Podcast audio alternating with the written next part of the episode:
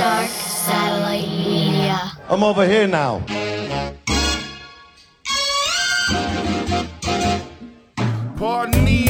Interruption, no need for introduction. It's the drunken monk. Turn this shit up a little something. I'm bucking, up in smoke, sipping Bacardi till I'm giving my car keys to Jimmy Ferrari, and we out. About to go jump in a mosh pit full of hundreds of hot chicks saying something obnoxious like, I gotta put my foot in your ass permit. When I'm done, I'll cook you in a Brooklyn blast furnace. We're up. The Brooklyn Blast Furnace podcast, the uh the isolation sessions volume. What did I say? Twelve, James. Yeah. Well, Volume twelve. James Siboni. I pronounced it right, right? that's right. That's it. All right, good shit. Um, formerly of, I hate even using the word formally. we'll get into that because it still bothers me. I have to I'll be completely honest, man. It bothers yeah, me, man. And I'm sure it bothers a lot of people. Formerly of Bane, um, Yeah. Loma Prieta, Yep. and a short-lived band, I believe. Uh, You had a band called Yeah. called Faze, correct? That's right. Yep. So, man, let's get into That's right. Yep. Let's get into you because honestly, I never. I mean, I've, I've obviously I've seen you play. I don't know how many times with Bane, several times. Um, but I never met you personally. Um, Zach was a different story. Yeah. I met Zach before. We bullshitted before. Um, so I kind of knew like kind of where to go, I guess. But um, where like are you originally from California or no? Oh, you're freezing. up. Yo, yeah, clear. Yeah, in another free- room. Yeah, you're Let me try, uh. That's all good. Cool. I'll try. Uh. This is, this My living room. Nah, that's fine. This is what happens sometimes. Okay. Yeah, it's it's all good.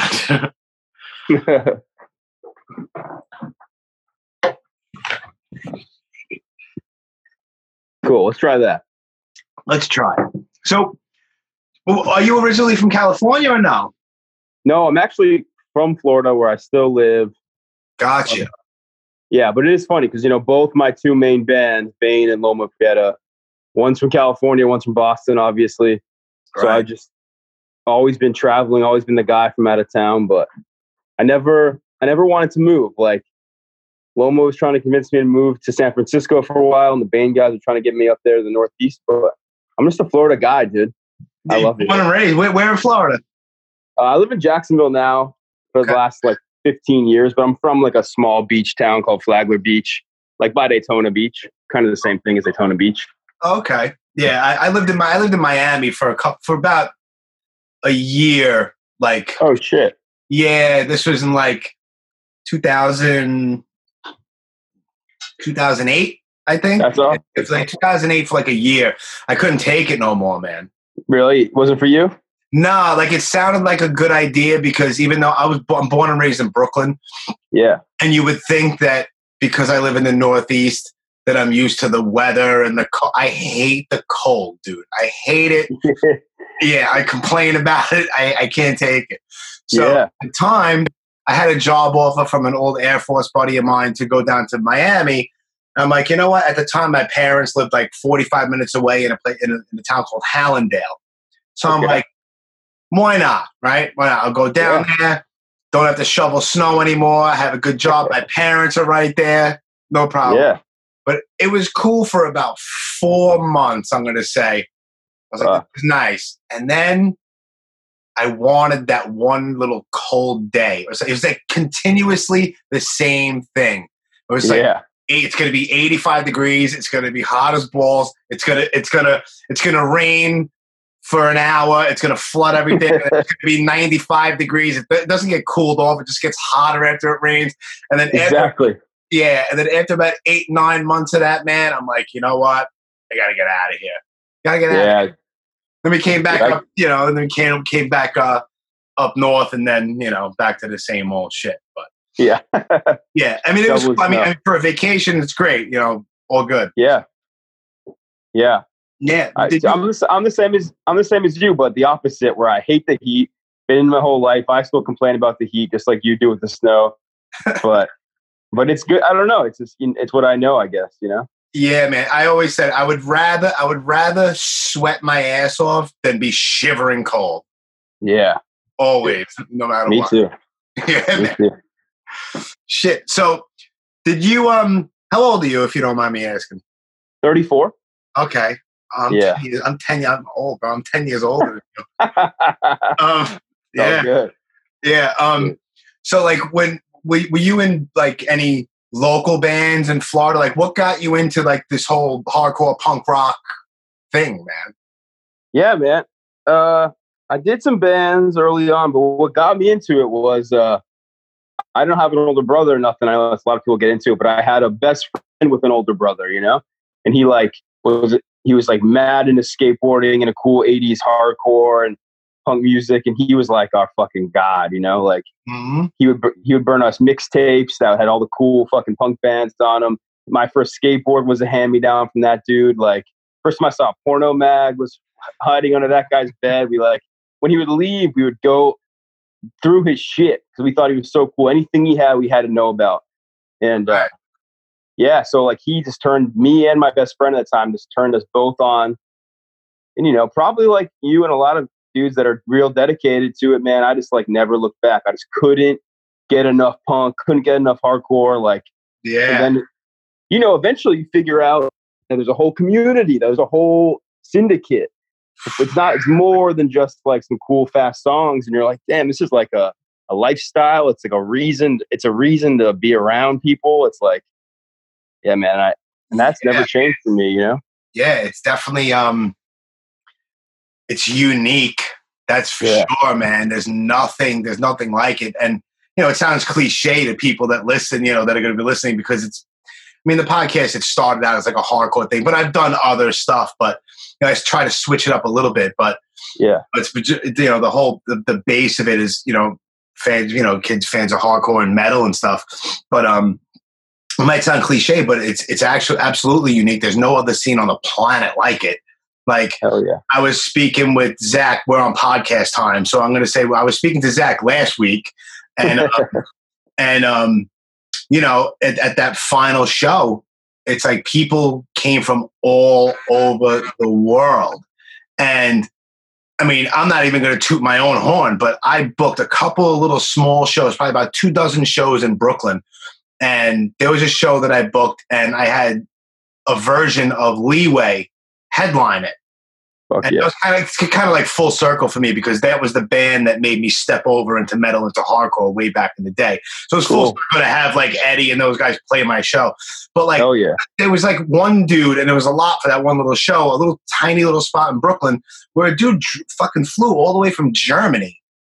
See leeway on a Sunday afternoon, like so. Amazing. Yeah, dude. So, so I mean, I'm not. I don't shit on what people like. I mean, you like what you like. I don't care what kind of music it is. It might not be for me, but I don't shit on what people like.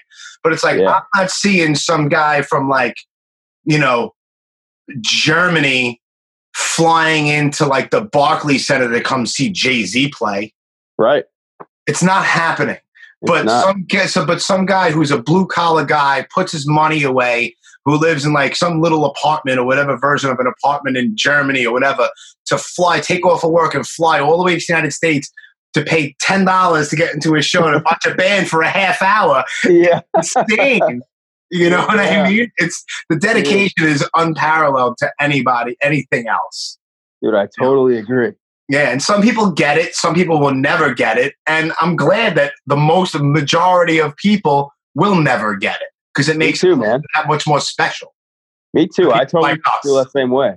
Yeah. Dude. It's it's it's an amazing thing. I fucking love it. You know, when when when I was I don't know, I think I got my turning point when I was like 14 or 15. I grew up listening to metal and then Yeah. I mean I still do. I'm not gonna knock it. I still do. But that turning point was when I was like 14 or 15 and I love it more than I ever did. Yeah. Me too. Same for me, man. Yeah, man. Yeah. So what was on that what was on that mixtape that you got from your local legend?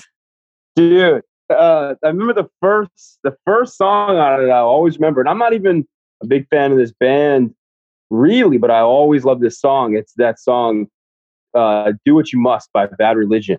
Okay. It's like a re- real fast, maybe like a forty second song. It's just a fast beat the whole time.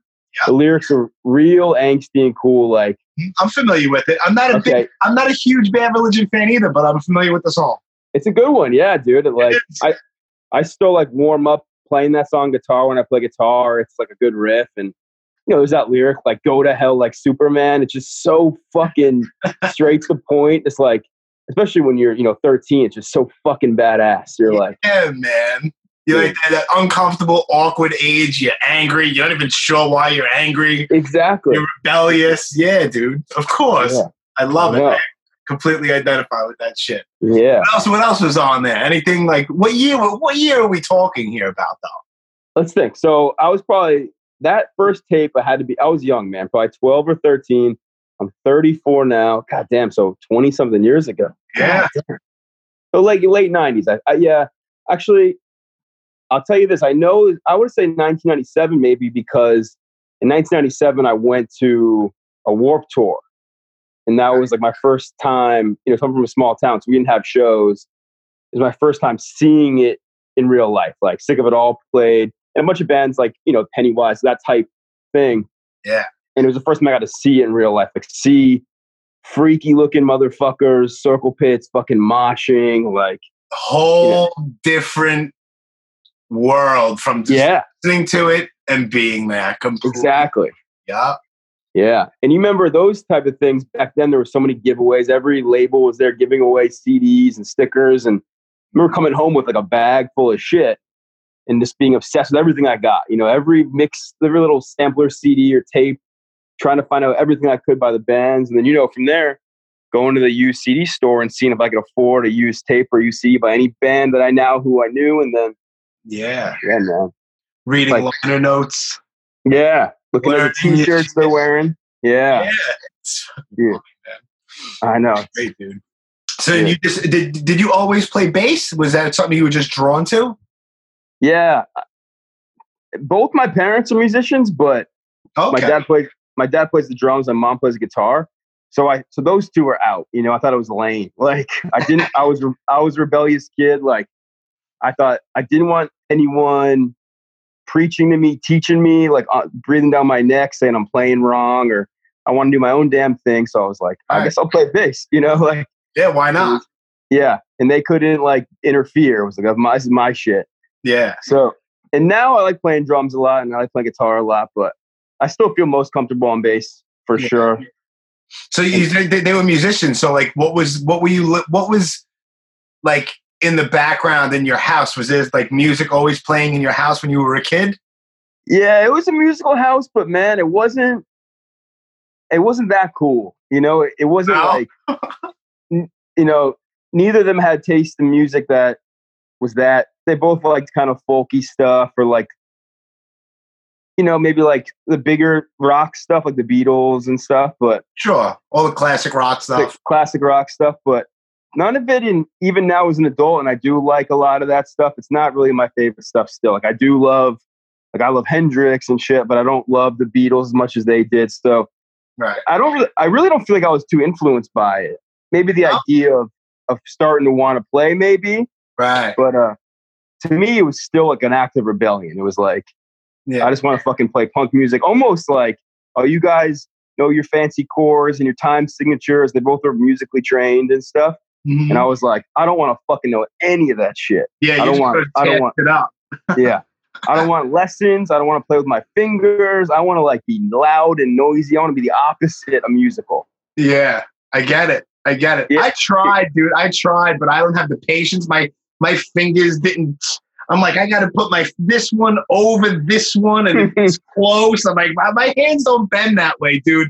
I ain't doing this. So Yeah, if I was ever in a band, which I was never in a band, I would just have to be a singer, just yell at people. dude. I Yeah. remember you grabbing the mic, dude. You could sing. You could have been. I, I can't sing. Yeah, yeah, I Yeah. could sing. Yeah, I could sing the end of like Ali Frazier. yeah, yeah, yeah. That, was like my goal. Like every time I went to see you guys, I'd always steal Zach's mic and try to try to try to. I but- remember it was awesome. I remember that. Yeah, I did it at the final show, man. We'll get- we'll, we'll get into that as we go because that's a whole deal. That was, Cool. yeah. Well, Maybe anyone, uh, anyone who's listening right now who listened to the Zach episode, I'm probably going to repeat a couple of little small things five times in a row every single member that I got coming on. So, you know, just bear with me, the people that are listening. Yeah. So, yeah, dude. Um, so all right, so so you you you fucked around in a couple of little local bands when you were younger. Yeah, there was there's one band that got to do some stuff that got you know got to tour and put out a couple records. It was called Casey Jones, and um, we did a tour with Bane before I was in Bane.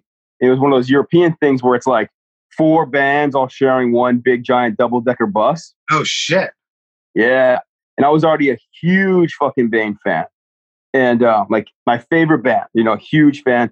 Yeah. So we got to And do this that. was tour. around, this this was around what year? Just so I could just have it in my head. Like pro- I was probably like 22. And again, I'm 34. So 10, 12 years ago. so, maybe like the note was out. Maybe. Yeah. Yeah. Okay. The note was out. Yep. Okay. Yeah, Definitely note was out. Yeah, because the note came out in 05. Yeah. Okay. So yeah. That's, yeah, pretty much it. Right, yeah, yeah, note- I'm, I'm just trying to paint the picture in my head of time frame. That's all. Yeah. Yeah. Yeah. Totally. The note had been out and I loved it. And, and we shared a, so we, we got asked to do the tour. We were like, fuck yeah, let's do the tour. And then we assumed we would do it in a van, like uh, we'd always done every tour. And then the company that booked the tour was like, you know, there might be room on a, on a bus. We're like, oh shit. And, it was, and remember, it was us, it was Casey Jones, Bane, and Unearth, Okay. all sharing a bus. And I don't think I knew anyone. I, I hadn't met anyone in Bane yet, but we just fucking clicked, man. Just fucking clicked. Like me, especially me and Bedard and me and Zach, but like me and Bedard would stay up shooting the shit, watching movies, talking hardcore until the sun came up every morning on that bus ride. And you're all you're all jet lagged and shit, you know? Of course. So it's easy to stay up late, but we would be like talking hardcore, like playing cards or whatever until six, seven in the morning. And I was like, you know, became tight with those guys. And uh and I remember like anytime they would do something in the US, I would just like hit up Zach or Bedard and be like, yo, let me roll with you, let me sell merch, let me just kick it. And then a couple times there was room in the van and they were like, Yeah, just come, come hop in the van. So I would go on tour, just chilling, not really having a job, just kicking it. yeah. Just Yeah, fun was- shit to do, man. Just fun Yeah. to hang out with your friends, dude, right? Exactly. Dude, exactly. You get in the club, no problem. You watch them play, you hang out with your friends, you help them sell merch. That's what friends do. Fuck yeah, dude. yeah. Yeah. man. It's fucking Yeah. great. Yeah. So you you put out you put out a record and you form a band? Yeah, there's a couple records. Casey Jones did a couple records. Okay. It didn't like it didn't feel like it got much hype outside of Florida, you know. And it and it was cool. Yeah, it was cool. And yeah. we did yeah. For whatever reason, somebody put the record out in Europe and we got to go to Europe maybe f- four times. I think we went to Europe. And that and was your, put- and that was that was the first band. Is that the first band that you actually had something released by? Pretty much. Pretty much. Yeah. That's not two- too bad, bro. That's not too bad. Four trips to Europe, bro. Yeah, dude. Some people true, never get to Europe ever. Uh, Dude, I know. I, I do feel thankful for that shit. Yeah, and we were young, you know, the first time we started going there, we were like 20. And I remember being like, damn, that's a good way to be 20 years old. Like, not a lot of 20 year olds get that. I felt really lucky. I still feel really lucky, man. yeah, I really do. Fucking Yeah.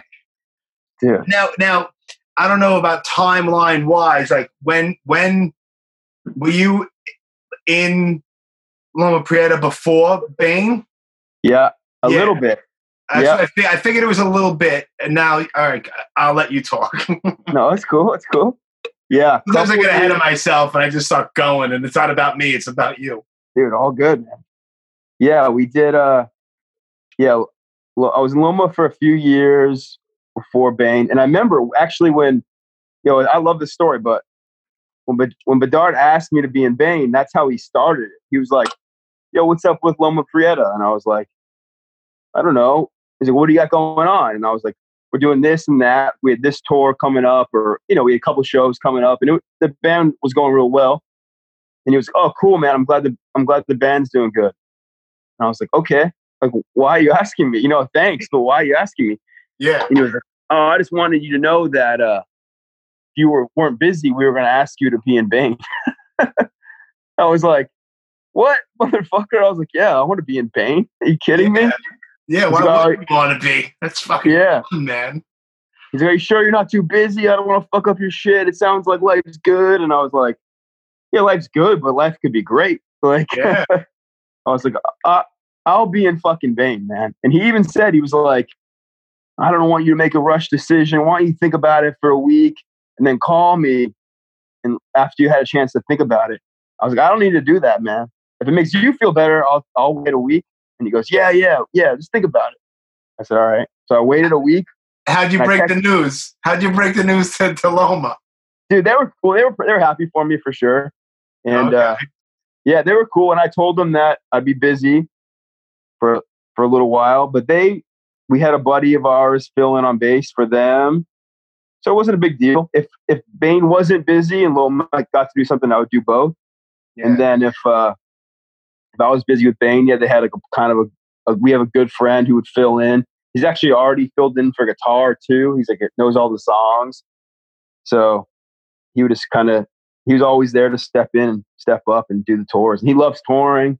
He got to go to Europe with them and stuff. So it's a win-win, I think. Yeah, you never, but you, you, never recorded anything with Bane, though. No, yeah, yeah, I, yeah. I joined like I think the conversation really started when they were recording the last record. Yeah, I think that's when it kind of came up. Is there really wasn't a bass player in the band right then, you know? yeah. So there, so they were like, you kind of, I guess, replaced or or came in right after Pete. Was it Pete?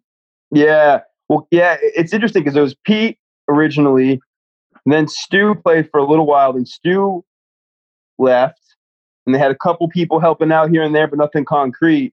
And then Pete came back to track the Don't Wait Up records. And I, you know, I think Zach did some of the bass on that too. Yeah. I think two of them both did bass. But you know, Pete wasn't interested in touring or doing the band again. He was just kind of helping out. Yeah, And I think it was like in the studio was when they were like, "Well, fuck if if we're gonna put a record out, we're gonna be a touring full time. We're gonna need a bass player, you know." And somehow, dude, I don't know how how my name came up in that conversation, and I'm glad it did. I'm fucking glad it did. yeah, dude. Yeah. Fuck. All right, so Yeah. that's how it. Ha- all right, so that's how you joined Bane. So now, Mm. I told this story last week, but I'll tell Yeah. you again because Cool. obviously I'm speaking to you. I I I knew about Bane. I had heard the ch- but for some weird reason, they weren't like on my radar at the time. I don't know Okay. why. I have no Yeah. idea why. For whatever reason. And then I heard because Sick of It All is my favorite band ever. Right. Hell yeah. So, so they came out with that Our Impact Will Be Felt, the tribute record to Uh, Sick of It All. yep. If nobody knows, it's an album called Our Impact Will Be Felt, and it's a whole bunch of different bands doing all Sick of It All covers. Like Sepultura does Scratch the Surface, and Bane does We Stand Alone. Yeah. So I heard that, I'm like, all right, cool. But then that was basically it. Like I was doing whatever. And then Bane opened up for Sick of It All in 2009 at the Gramercy Theater. Hmm. And that's the first time I saw Bane live. And I'm like, what the fuck? You know what I mean? Yeah, I was. I had Zach laughing last. I had Zach laughing because I was like, "Dude, I remember the shirt you were wearing. It was like this weird cartoon of like a brontosaurus on it. It was weird. it was like a silly thing." And he was laughing. He's like, "I remember that shirt." But I saw them, and that's like another thing. It's like, okay, you hear something, and then you go see them live, and it's completely different. And I'm like, "Yo, Yeah.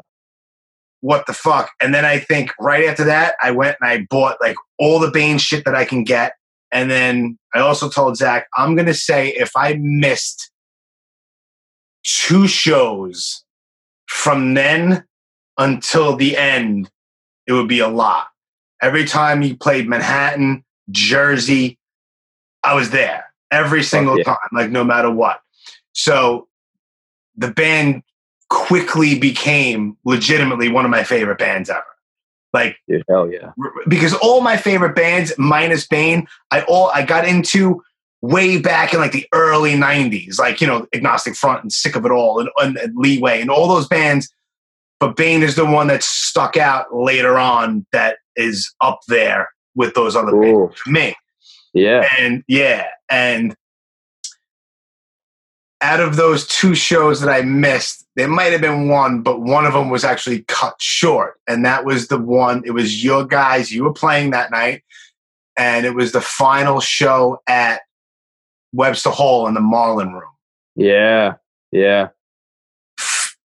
The, it was the fourth fourth song. Like there was other bands playing, and I saved my energy because I like to. I got to go off. There's certain songs that make me go crazy. You to you guys and blah blah blah blah. I take my phone out of the side of my of my, of my pants, and I get up onto the stage. I go off to the side, and I, and I put my phone like next to like an amp, so I don't lose it. So Yeah. it was the fourth song. And all you guys are going fucking crazy because you always do. And there's wires, and there's Aaron, and uh, Aaron Dalbec is doing his youth crew jumps, and everything. Yeah. There's people going crazy. So I'm trying to, I'm listening to the song, and there's a specific spot where I need to go and I need to flip, and it was Swan Song. Yeah. So as I go, I go and I flip into the crowd and I'm on top of everybody and I'm going to adjust myself. And as I as I'm trying to get my footing, I look up and there's somebody like a foot away from me jumping from the stage, lands on me, uh, my back cracks into the ground. No. Dude, I, I I explained it last week to Zach the same way. It felt like I've I've gotten hurt at hardcore shows. I don't know how many times. My jaw still clicks from a fucking Hatebreed show, black eyes, bumps, bruises, all that shit. But it was the worst one. It felt like I got stabbed with an ice pick, and I, Wow. I could hardly get up. And I wound up having to leave because I could hardly walk. I was like, I was like, this is bad. This is really like it's nothing. Not something like oh, I got like the wind knocked out of me, or just shake it off, which happens all the time. No, Yeah. I wound up in the fucking hospital. Right? Fuck. Yeah, dude. I wound up in the hospital like a week off of work. It was Oh, bad. It was bad. Yeah, my spine was all fucked up. It was bent at a 35 degree angle at the bottom. Yeah, it was on my sciatic. It was crazy, dude. It was That is crazy. it was crazy. So I had to. I was like, motherfucker. And it's funny because I saw like that summer. I saw the kid that did it at This Is Hardcore, and he was like, "Yo, I'm sorry." I'm like, "Dude, I'm not mad at you, man. Like, yeah. this is what happens." Yeah. So, and for some weird reason, there was like a month worth. There was like a month time where there was like no shows that that I really cared about, and then there was the final Bane show, and I'm like, I got to get myself right, and I got to redeem myself, and I, I did, and I did. That show was fucking crazy, and I made it up to the stage and all that stuff. But yeah, man, it was funky. Dude. Yeah, my Dude. biggest injury at a hardcore show. But Dude. what are you gonna do? What are you gonna do, dude? I, one time I got a good, uh, I got to get getting fucked up at a hardcore show story. Okay, well let's let's talk getting fucked up at a hardcore show because I got dude, what, one time I was like 16, I was at an agnostic front show in a small venue, like maybe holds like 300 people, 400 people. It was packed, sold out show. I'm maybe, you know, I was pretty fearless at that age. I'm moshing, you know, you know, the it's a tough crowd AF show, you know. yeah. And uh, They bring out a they bring out a rowdy bunch. Those they guys. do, yeah. I'm, I'm 16. I'm a little skater kid, and and um, I think I think it was a head, somebody's head. I'm not sure though. Went hit me in the mouth and like um, my teeth like stabbed my lip and like ripped my lip where it was like hanging like an inch off my mouth. nice. And uh, yeah, and it was just fucking blood every. Oh, and, you know, I'm straight edge now. I went straight edge a few years after that, but I was drunk as fuck, a 16 year old drunk kid. Yeah. We were just drinking beers in the parking lot, and um, so I'm just bleeding so much. And we're going into the bathroom, and it's my fucking lip just hanging there. It's disgusting. And I was like, I fucking think I have to go to the hospital. I think I gotta fucking call my mom. You know. Oh, So I leave the sh- I leave the show, walk to a payphone, you know, pre cell phone shit. yeah. I got I can barely talk. I'm like, Mom, I'm got hurt at the show. Can you pick me up? You know, and uh so my and I gotta hide that I'm drunk, you know? Like I gotta Yeah. so she wakes up, she drives across town, picks me up. I'm trying to act sober, and um we go to the hospital, we go to the ER, you know, wait forever. And I'm just trying to like fucking, I think we have ice or whatever. And we finally see the doctor, and the doctor's like, you know, at, noticed I'm bleeding so much. Like, have you been drinking or anything? And I'm like, no, no, dude, no, dude, no I'm, I'm acting. no." I'm acting all weird because I got like I feel dizzy. You know. I- yeah, yeah, dude. I got hit in the head. I got hit in Yeah, I got hit in the head. I just I'm, I'm all out of sorts. dude. And I remember the doctor saying this awkward, awkward ass shit to say in front of your mom. Is he was like, he looks at my mom and he goes, "Remember when you had him and he he busted out of your vagina?" what? yeah, That's what the doctor said to your the mother. doctor. Yeah, Dude, that's crazy. like, uh, yeah, yeah, and he's like, "Well, the the texture of a lip is similar to the texture of a vagina, and uh, your he- uh, your vagina healed nicely, I'm sure, after getting busted wide open." So don't worry, his lip's gonna heal fine. We don't need any do any plastic surgery. And I was like, what the fuck, man? oh, you like in a back alley, like Bob's fucking doctor? Dude, right? Dude, right? Crazy. I know. I was like, why is this doctor talking to me and my mom about her vagina? And why are you saying it like that, like busting out of it? Like, I know. What's wrong with you, doc? Yeah, I know. Are you drunk? Yeah, dude, exactly. So that was that's when I got fucked up at a hardcore show at Uh, Little Hospital. Oh yeah, I have so many, dude. I don't. I don't even know. Like, let me tell you, especially years ago when it was always everything was always so packed, like packed out. Yeah, Like there was no room to make the hardcore horseshoe. You know what I mean? There was no room to do that. It was just like you were packed in, and that was that. And I mean, I like the next day. I'd you know I'd get up, I'd take a shower, and I'd look. I'd bruises all over me, my leg, my back. I don't know how the fuck they happened, but I'd be marked up like crazy scratches on my. My mother years ago, she said, "What the fuck are you doing?" I'm like, yeah, "Show." It's like, "Oh, you guys are crazy. You're all crazy." But no, it's fun shit. I'm going again tonight. You know, whatever. Mhm. Let's go see whatever. But yeah, Hatebreed at Starland Ballroom in Jersey in like Cool. 2007 or something like that. Didn't even see it. I think it, I think it was an elbow, like caught me on my jaw, and like it would that would I thought. I mean, I probably like another couple of pounds of pressure definitely would have broke my jaw because I couldn't ah. for about two weeks. I couldn't clench my teeth together. Like even as far down as I went with my jaw, my teeth wouldn't like meet. fuck, Yeah, so now it's still it's it still Dude. clicks. Yeah. Dude, yeah, it that's still awesome. clicks. Hatebreed show. Yeah, I don't know. These are the things that happen. dude. Yo, man, you know what's funny is I, I think I was at that Hatebreed show, dude. Was Yeah. the terror? Do you remember if Terror played? I don't know. No, it, it was a, it was weird because it was a Sunday, and it was a Sunday, and there was a couple of bands that played, but I went there with thinking that that Hatebreed is going on at like a certain time. Yeah. When I got there, I got there at like eight o'clock, and as soon as I got there, the lights went down and Breed came on. Oh shit. But it was like it was an earlier than usual show. Terror didn't play that show. One of my okay. Terror is one of my favorite bands ever. Oh yeah. Hell yeah, dude. So good. Yeah, I did one of the, I did one of these with Scott Vogel, man. He's Sick. and some somebody like him. He's just he's just such a he's just a fan of hardcore. Like Yeah. he's such a fan. It's just so fucking one of the greatest. Yeah, dude. I love that. Yeah, I love that. Yeah, man. I I always loved that sort of fanaticism about that that we all have about hardcore that draws people that are so fucking passionate, even sometimes nerdy, you know, about loving some Oh, bro. shit. I can get like- I can get nerdy all day long about this Yeah. shit, man. All I day. love it, dude. yeah certain records and certain things and just certain uh, production and Yeah, sounds different and like it's just I can we can go down such a crazy weird fucking rabbit hole when it comes to it. Yeah. you know and you're talking about different eras and then different bands different regions. European band for, oh forget it. We can go fucking crazy all day. Even metal like I'm still a metalhead at heart way back in the day. Like I don't know if you ever if you heard of the band Vio-lence from way back in the day? No, I don't think I know it. San Francisco Bay Area band who came up with like Testament, Metallica, Possessed, Cool.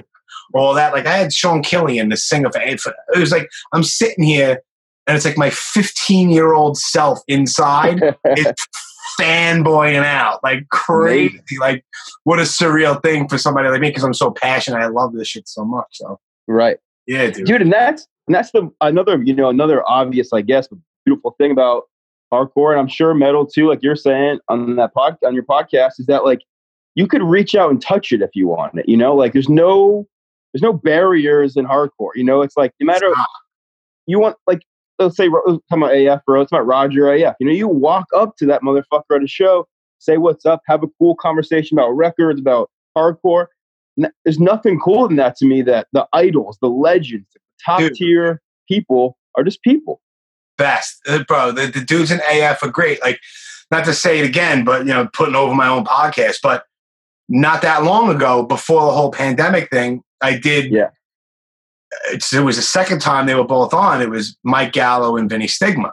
Oh yeah, fuck yeah. So, so Vinny Stigma ha- is not on social media whatsoever. He has a flip phone still. I think it's like I have his number, but like he doesn't know how to check his texts and shit. yeah.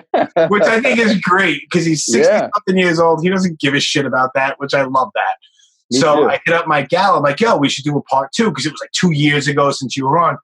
He's like, yeah, no doubt. He gets back to me a couple days later. He's like, yeah, meet me at Stigma's house. I'm like, all right, cool. So it's like I take the train and I'm sitting in like Vinny Stigma's living room and oh yeah. he- he's wearing wooden clogs and drinking wine and smoking a cigar and we're just bullshit. It's like, it's like in 1992 when I saw them at CB's, like on the One Voice tour or whatever. Like I would never in a million years, you know, they're just like regular people, and it's great Amazing. they're attached to amazing bands that I grew up listening to, who are like the soundtrack of my teenage years uh, uh, until now. right. It's It's- so good. Yeah, back to it being very unique and in a special way. Yeah, that's such a unique characteristic, man. Dude, you know, I I own a record store down here. I was going to ask you about that. Yeah. That, and it's kind of just like we were talking about hardcore. I like meeting people that are fanatics about jazz records, that are obsessed. I like that personality type of like that sort of passion. But that is something unique about us, man, is that, you know, I got, I was talking to a kid today. You know, I mean, I know a lot about rap. He knows more about rap than anyone I've ever met. Like, as digs as deep into hip hop as, you know, we do in hardcore punk music Yeah. but it's but he he doesn't get that. He can't walk up to Nas on the street. He can't walk up to Nas at a show and become friends with Nas and like, and that's a different thing, you know. But it's so cool that hardcore you can do that. In punk music you can do Yeah. that. Yeah, And it's completely different. That whole hip, uh, that Yeah. whole hip hop world is based on completely different things. Yeah, Yeah, yeah, completely different animal. yeah. So it's like there's something so fucking cool about yeah people you idolize. You said as a kid with Anthrax, you idolize motherfuckers, and then before you know it, they're just your fucking bros. It's like It's very strange, right? How shit Yeah. works like that. Yeah, it's So very cool. strange. yeah. Yeah. All right. So so now once you get into Bane, now you you tour you did you did the whole final tour with them, didn't you? Yeah, man, we did. Yeah, I did a lot. We did. Those motherfuckers were cool, man. They brought me everywhere. We went to, you know, Japan, Australia, Southeast Asia, South America, U.S., Mexico, Canada. I think I did Europe. Even just in those few years, man. I think I did Europe with them four times. Like, yeah, we went. I went everywhere. You know, it was You like awesome. saw the you basically saw the world. I mean, a lot of bands, a lot of bands don't even go to Australia. Yeah, Never mind Yeah. Europe, and then you get to Southeast Asia and shit like that. Like a lot of bands don't make it down there, man. Right, dude. Yeah, man. Yeah. I'll tell you what, man. This is you probably you know the guys, you know the other guys, and but I really don't though. I, I I really don't like I, like I like I'll bullshit with with Zach for a little bit, a couple of times. Yeah. I never hung out with any of them, Hmm. but you know at shows, and it's basically I just know them through shows. Like like I'll bullshit with Dalbec for you know a couple of minutes here or there at a show, but you know how it is at a show. Yeah, You know, what I mean? yeah. I'll say what's up to you, and we'll, we'll bullshit for you know five minutes, and then you got to go on, or something else is going on. So, Right. so I, I can't say that I know them. If I know Right. anybody more than anybody, it's probably Zach, just because we've spoken a few more times, and cool. we were going back and forth for like. I think yeah, it was like this is hardcore 2017 when 10 Yard Fight played. I saw Mm-hmm. Zach there, and we were Cool. bullshitting. And I think at that time is when I asked him if we can meet up and do the podcast. And that's when Oh, I was I was adamant about only doing them face to face. Like I never wanted to do Oh. the phone thing. But at I least this see. is better, so at least I could see you. Like being on the Yeah. phone with you doing this, it would just be weird. Um, Right. so we were going back and forth like two years. And then I'm like, you want to just do the Zoom thing because who the fuck knows? And he's like, Yeah. Fuck yeah.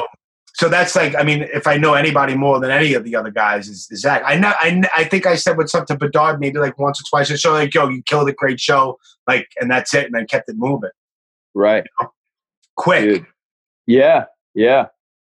Um, well, when they had like asked me to do all that shit too, and you would maybe you'd expect this for from the band, but they all I never felt like a new guy for one fucking second. Like it never felt like any sort of like I wasn't a founding member, nothing like they wanted my opinion on shows to do, on tours to do, on bands to bring out. They wanted my opinion on fucking merch designs. They if we ever made any money, they wanted to split it completely equal. Like they were the coolest motherfucking band. They could have been like, hey dude, we've worked hard at this for fucking 15 years and you're the new guy. We're gonna pay you a little less. Or you're gonna you're just gonna come along and do what we say. You're gonna do the tours that we want you to do. But it was like from from the very first time that we, I talked to them about being in the band, it, it, I felt like a permanent member, and it was like it's fucking cool, man. They're just those kind of guys. Like there's to no earth. no hierarchy bullshit. You know, like That's awesome. That's know, awesome man. because a lot of bands are like that. You know, you have your your founding members, and then right? 94 different band member changes, and a lot of the reasons why I don't, I'm just speculating, but a lot of the reasons why is probably because those founding members are slighting the other guys because Right. they started it or whatever. But Right. that's great that it was just split five ways across the board. That's fucking Yeah. great, dude. So fair. Because you know they knew how how excited I was. They could have been like, "Oh, he's anxious." I, I would have done it for free. You know what I mean? Like, Yeah, if they were Yeah. like, "Hey, you want to come to Europe for free?" I said, "Yeah." I would have been like, "Yeah." You know, they could have done anything. I was excited to be a part of it, but they so fucking fair all the fucking time. Like, yeah, if I if they said, "Hey, do you want to go play this show?" and I said, ah, "I think that show's whack," or "I, I don't want to play with those bands," or any anything, or "I think that T-shirt looks ugly." All right, scrap it, throw it away. Like, ev- everyone's opinion was so like valued in that in that band, man. It's cool. yeah. Really, that's really cool. awesome. That's awesome. Yeah. So now let's lead up to what were you thinking about when the final show was going to happen? Fuck, dude, so much, so much. I emotion. hate even talking about that. Yeah. Dude, I don't know, man. I I tell you what, you know, we had like there was an two years before the final show, or maybe a little longer than two years, there was like a literal bucket list email thread going on where someone would say, Okay, before we break up, I want to make sure we do this is hardcore again. Okay. I I was make sure there. I was at that final This Is. Hardcore show. That was That sick. shit was fucking fun, Dude. dude. That was Oh, there's so rafts and tubes and Dude. beach balls. Yo, let's have a party. Dude, so so, fun. Yeah. Dude, that should end up that was actually on my birthday weekend too. I I remember that. They gave you a cake on the stage. Yeah, yeah. I was there. I know. Dude. I was right there. so fun. But But, uh, so we had this email list, and I was like, okay, a literal bucket list. Like, and everyone was contributing what they want to do. I want to go to Japan one more time. I want to play United Blood one more time. I want, you know, and uh, and then we had we kind of drew it all out. The dude that booked the band, he like, but booked the tours. He kind of like made a real itinerary of two years. Like, okay, here's what you're going to do, and we just kind of crossed it off the list. And it was a two year list. It felt like it would. It felt like it should be two years, and then it and it went by so fucking fast, man. Like, it just felt like sure. one day, one day I woke up and it was like, all right, the- all we did everything, and now the only thing left is the final show, and it was fucking scary. it was like, no, like, and I, man, I'll tell you, there was a lot of times in that van where it was like, oh fuck, did we make the wrong decision? Like, why did we, why are we breaking up? This is so fun. the band was getting along so well. The shows were so ill. Like, didn't seem like any logical reason to break up anymore. It was like we were all enjoying it. You know, we all were. I don't know. It was, it was crazy. So, but there's you know there's no backing out. You know, like I know. yeah, it was like well you, you got it. We do. You know, I remember I heard. I remember one time I heard Bedard say it. You know, he's so good with fucking words, and he was just talking casually to someone. He said, "I feel like we wrote. We just picked up a rock and threw it, and then we just took steps until we got to the rock. And when we hit the rock, it's all over." And I remember being like, "Yeah, we're just taking these big steps to the rock, and now we're here. Like, this is it. We we threw the rock, dude. Like, we set it off. Like, Yeah. but but yeah, the last show was yeah, it was crazy, man. I was there, was a Friday and a Saturday. I was there the Saturday, Sick. and and Zach was saying that that after the Friday show, he was a mess. He was a Yeah. mess. But then the the final show, which is easily in like my top three shows ever. Yeah. Um, your set list was fucking bananas. You guys played for like fucking two hours or something. I know. Yo, you know, it was like it was like an hour and change in. And I remember Bedard saying, you know, how you guys think? Uh, what, what will you think if I tell you that we're just about maybe halfway done with our set? Like, Fuck, yeah, crazy, Dude, God, man. Yeah, what a fucking send off! What a great fucking show. Yeah. Thanks, man. That was so fucking fun. It was so packed. It was just packed. It was hot as fuck. Yeah. Oh my Yeah. god. man, it sucks because so much of it's a blur. You know, I wish I could. I wish it was in slow motion. You know, like we are trying to watch the, the lineup was so stacked. You're trying to watch the bands. You're trying to see old friends and new friends, and you know, there's so many people you want to say hello to, and it's like, you know, obviously just like anxiety or nerves about the gig. It's just like so much. I feel like I missed, or I wish I would have captured more, dude. Yeah. Terror was Terror was supposed to play that show. That, that sounds right. Yeah. Terror was supposed to play, but Scott was having his neck issue. Oh fuck. And Saves the Day replaced Terror. Ah, dude. Okay. Yeah. Crazy. Because if you look, some people didn't take it down. If you look online, every somewhere you'll see an old original flyer for the final show. And I think I might even have it. Terror's on that shit. Damn, that's crazy. Yeah, Bit- fucking nuts. I know, but you know that that first Bane tour was also the first Saves the Day tour. They did it together. You know that? That's see, that's full circle awesome. Yeah. Yeah. That's like, you know, poetry, I guess. Yeah. I don't know. Yeah. Is that the right word? What am I even saying? Dude, it's- it is like that. It is poetic. Yeah, that's But- it. Poetic. I'm poetry. But yeah. But it's cool. Yeah. I thought we all were like psyched that they were down to do it, you know, because obviously they hit a new echelon in popularity Yeah. over those 20 years or whatever. So Yeah. it was really cool of them to come come do it. You know, I, I I wondered last time they had played a show maybe with like hardcore kids and stage diving and all that kind of shit. Right. I, I, I imagine most of the shows have a barrier, or maybe it's a different kind of audience, a less interactive audience. So I, I always kind I kind of remember watching them and go, man, this is probably fun for them. They probably don't have this kind of energy at their shows anymore. Probably not. Yeah. Yeah, Now, But- I asked, I Zach, and every single person that that I'm doing this with, I'm going to ask. I have to ask, you know, because because I I'm, I want to also get different perspectives. Um, Yeah. Now, I didn't know this until I was wrapping up with Zach that the whole situation with the whole Sunny Hate Five Six final show yeah, and holding these moments, the documentary. right. Now, Zach said that he was the last person, that the documentary is done. Okay, And, yeah, and he watched it. Everybody watched it. Yeah. I'm, I'm, I'm Yeah. obviously you watched it as well. yeah, yeah. What are your thoughts on this whole thing? man, dude.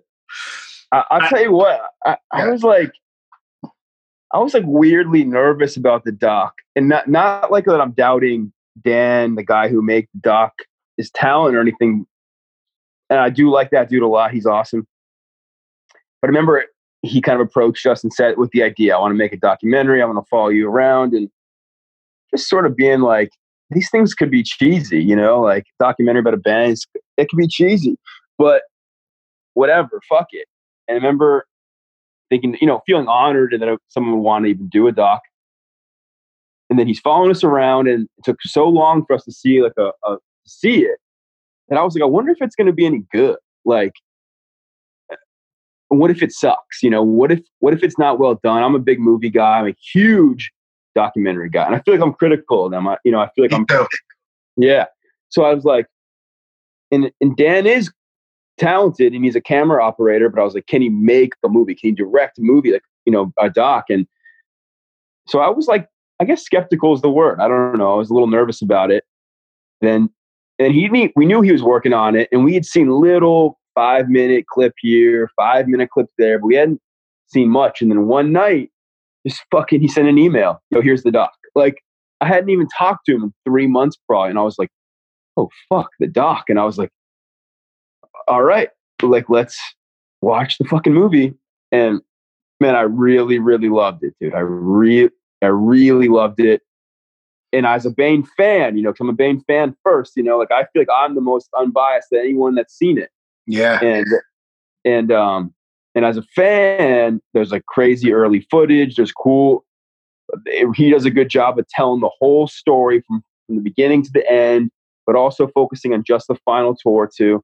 And um, I think he fucking nailed it. I think it's awesome. And um, you know, it seems like he took our criticisms too. Like there was a you know, it was a few things here or there, like t- for me, tiny things like, oh, I thought this part went on a little long, or I thought that could have been a little bit slicker. And every time I hit him up, he's like, definitely, sure, I'll, I'll change it. So, oh shit, yeah, man. I to be honest, I was like, I was fully impressed, and I and I wouldn't lie about that. If right, if, if I didn't like it, I would have been like, let's not talk about the doc, you know, like yeah. But I'm excited, man. I'm really, really excited. I'm almost, you know, I'm almost proud of it. You know, it went from like being like, I hope this isn't lame to being like, I'm excited for everyone to see this. Like, yeah, I can't wait, dude. Yeah. I can't wait to fucking see. I'm dying, chomping at the bit. And what what, made, what popped in my head why I wanted to ask you about the documentary is because you had just said that there was conversations in the van about maybe we shouldn't be fucking quitting at this point. And yeah. Zach left off with this part, you know, when we were talking about the documentary, he was he left off with basically saying that it kind of felt like it ended with the feeling of a band that might have called it quits a little too soon. Yeah.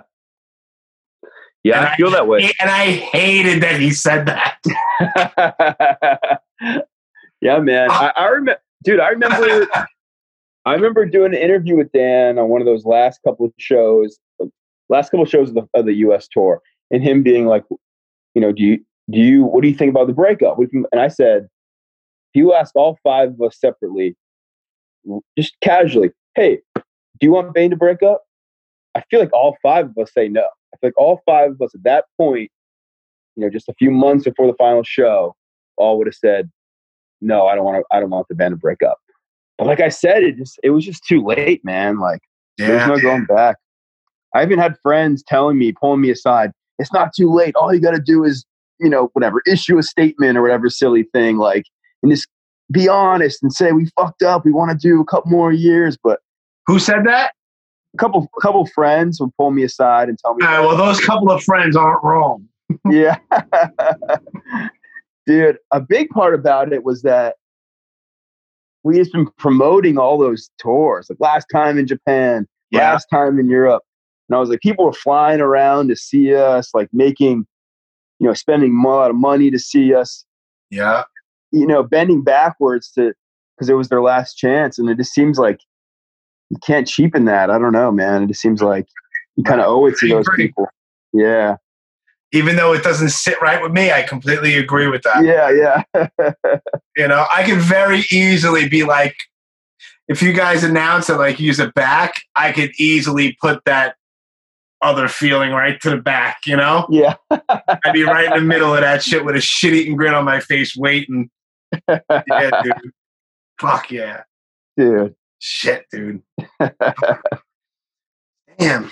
All right. So, real quick, um, I had mentioned right when we first started um, recording that you had a band, a short, a short-lived band, I guess, called Faze. Yeah. And what was the deal with them? You, are you, uh, is that a dead band? You, it's a, Yeah, it's over. It was it, it was short lived, but man, it was super fun. It was like some of my best friends from Jacksonville, and I think we got going right. bef- I think I, you know, Bane was kind of wrapping up, and it seemed like a good time to start something new. And when we started, all of us lived in Jacksonville, and then we put out a demo, and the singer moved to Tampa, which isn't that far. So I was like, okay, singer's in Tampa, we can still do it. And then we we did one tour on the East Coast. We put out our friend Sam put out a seven inch for us, and um, we really enjoyed it. And it was like, okay, maybe we do another seven inch or whatever. And then two of the other guys moved to Atlanta, and then now I'm the only guy in Jacksonville. And I was like, oh, this might be a little harder. Atlanta, Jacksonville, Tampa. And then the singer moved to New York, and I was like, okay, like let's yeah, yeah. let's just call it.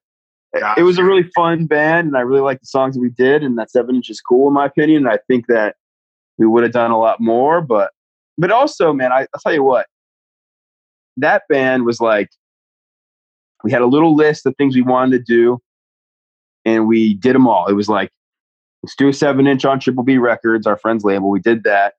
Let's do a East Coast tour. We did that. Like, let's play United Blood. We got to do that. Let's play uh, America's Hardcore. We got to do that. And we just kind of like did all these things and we were happy with where it was at. And it was like, I mean, maybe it's a good time to maybe it's a good time to call it. Like we did these little these little goals that you know, I think of one of the beautiful things about hardcore is that there's never there shouldn't be a dream to get any anywhere in particular, any fame or any money. And it's like yeah, I think sometimes the best thing a hardcore band can do is do one album or two albums, then then break up. It's it's a good lifespan for a hardcore band, you know? It actually is. Absolutely is. Yeah. Is the bane is is nothing to fucking sneeze at. It's very very Right. Yeah. Yeah. So, you know, some, we mentioned Sick of It All earlier, other earlier. I love Sick of It All too. And some bands have a fucking legacy, you know, like they Oh, are, they build a fucking, they build a fortress, you know? Without- But a lot of hardcore bands, I'm sure that you and I both love, just did one record, you know? yeah, without a doubt. Yeah. Without a doubt. Look at like That's uh, cool. look at like you know Gorilla Biscuits. Yeah. One record. Dude, it's perfect. It's That's it. fucking perfect. Yeah. Dude, I love it. Yeah, it's crazy.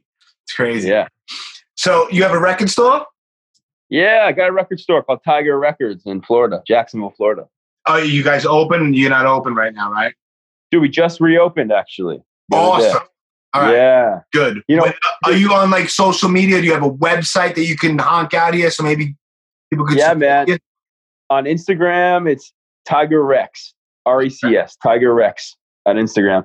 Yeah, I post every day. Yeah, man. I'll tell you what, you know, Florida's fucking crazy. So, like, shit's already almost back to normal here, for better or worse. I, I'm not really stating an opinion on it. I'm just saying, like, Florida's fucking crazy. Yeah, oh, it's, So- a it's like Texas is a different country and Florida is a different country. Dude, it's so true. dude. So like, I feel, man, you know, New York and California, especially, I feel like locked down tight and early and cautiously. And then Florida was like, yeah, we'll lock down later. And then we locked down. And then it was like immediately like, all right, open up that, open up this, open up this. So the store was only closed for a few weeks, which was nice. Good. Um, yeah, because you know it's fucking hard. It's a new new business. Bills are high. It's really stressful, but now we're back. And Good. um, Good to hear that. I'm glad. yeah, thanks, man. And uh, to be honest, like I couldn't be more psyched and overwhelmed and thankful. The community here like really supported me my first week back. Like people were, you know, I think anxious to leave the house. They bought a lot of records, and um, and it really helped me. I was a big boost that I really, really needed. And it's a cool scene down here with cool people. And um, but yeah, the record store opened in November, so it'll be six months, maybe in a week, six months old. And uh, man, it's like a dream come true for me. Like that's like my whole goddamn life was like all I want to do is be in a touring band, play hardcore music. That's all I want to do. And the second thing was all I want to do is have a record store. And like, I'm very fortunate, man, that when one sort of ended, I was lucky enough to kind of tour from about age 20 to about 30. And then the secondary goal was always to do this. And um, took a lot of fucking Beautiful. work, took a lot of time, but yeah. And, uh, Congratulations, man! You put your thanks, work in man. and you and you fucking you did what you set out to do, man. I commend Thanks, you for that. man. That's great. Thanks, man. Yeah, Feel- it feels really good. it should. Yeah. Good. And I'm gonna start a little like a little label out of the store too, just like put out some records from punk bands and hardcore bands, mostly friends stuff, nothing too ambitious, but Yeah. that's always been a little bit of a dream. So, and Why it can not? live through the store, yeah. But Awesome. yeah, it's been really fucking fun, man. It's been really fun. So now Yeah. one final question: Yeah. If you got a phone call from the other guys, you know what I'm going to ask you. yeah. Would you play it again? Would Would you join and play again? Oh man. Have you talked to Bedard yet? You talked to Bedard about this yet? Not yet. I'm curious what he says. I got well. I know what Zach's answer is. I'm not going to tell you um, because I'll just be repeating what people just heard. Um, yeah. so the yeah. order, the order as of right now, people. I'm on podcast time, but as I'm sitting here, it's Zach is done. Obviously, I'm recording with you, James. Monday, I'm recording with Bedard, cool. and then I believe it's next Thursday is Dalbec. Cool. and then Bobby is we're, we're, we're talking, but we're going to figure it out. But he's absolutely 100 percent in, cool. so he's going to be the last one. Fuck yeah. So that's why I want five different answers. So Dude, what's Bob- your answer? What's Bob- your answer? I don't. You can't, you can't be like I want to know what Bedard says. No, No. no, no. I'm just, I'm just curious. No, uh, yeah, I'm just curious what he would say to that. Um, I don't know, man. I, I, of course, I'll be lying if I said that it wouldn't be fun. like, of course, it'd be so fucking fun. I fucking dream about that shit. But I, I don't know. It just, I'll tell you what, it would be fun.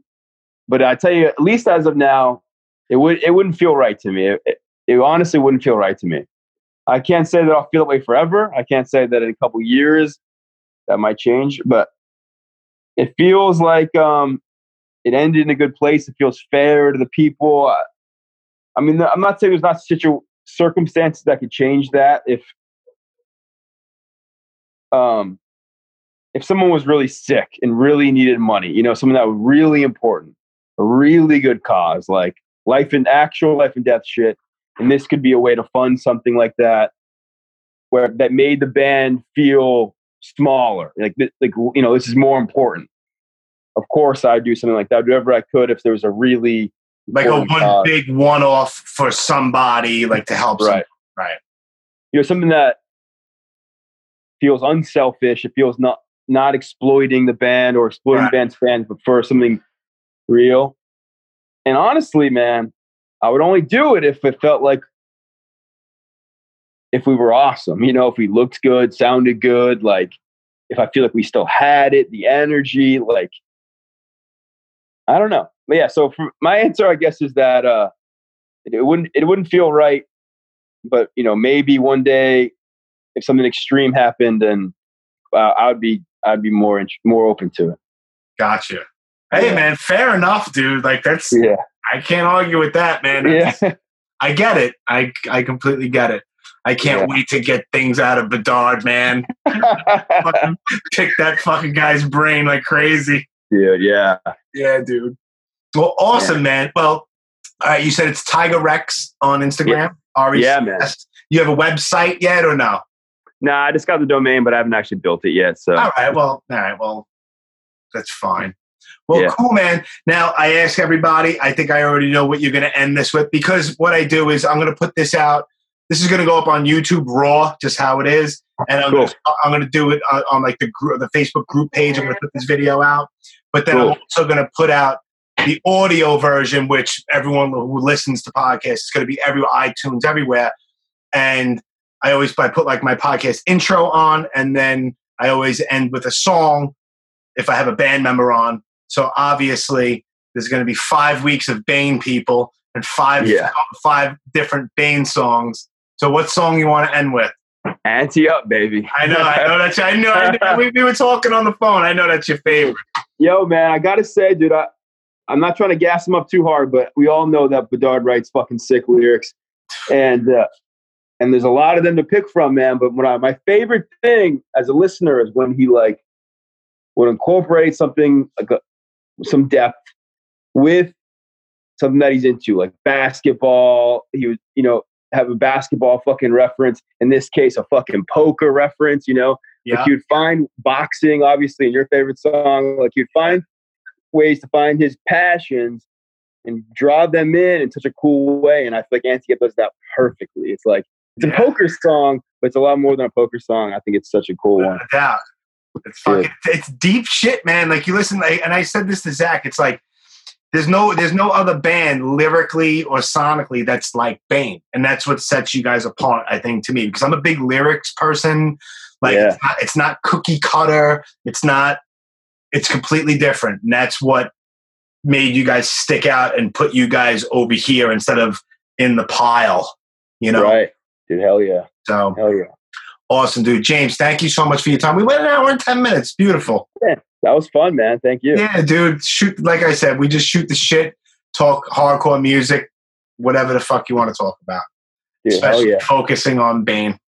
I miss Yeah. that band, Thank you, man. dude. Thank you so much for your time. Good luck with your record store. Thank I'm you. glad shit's opening up back there down in crazy ass Florida.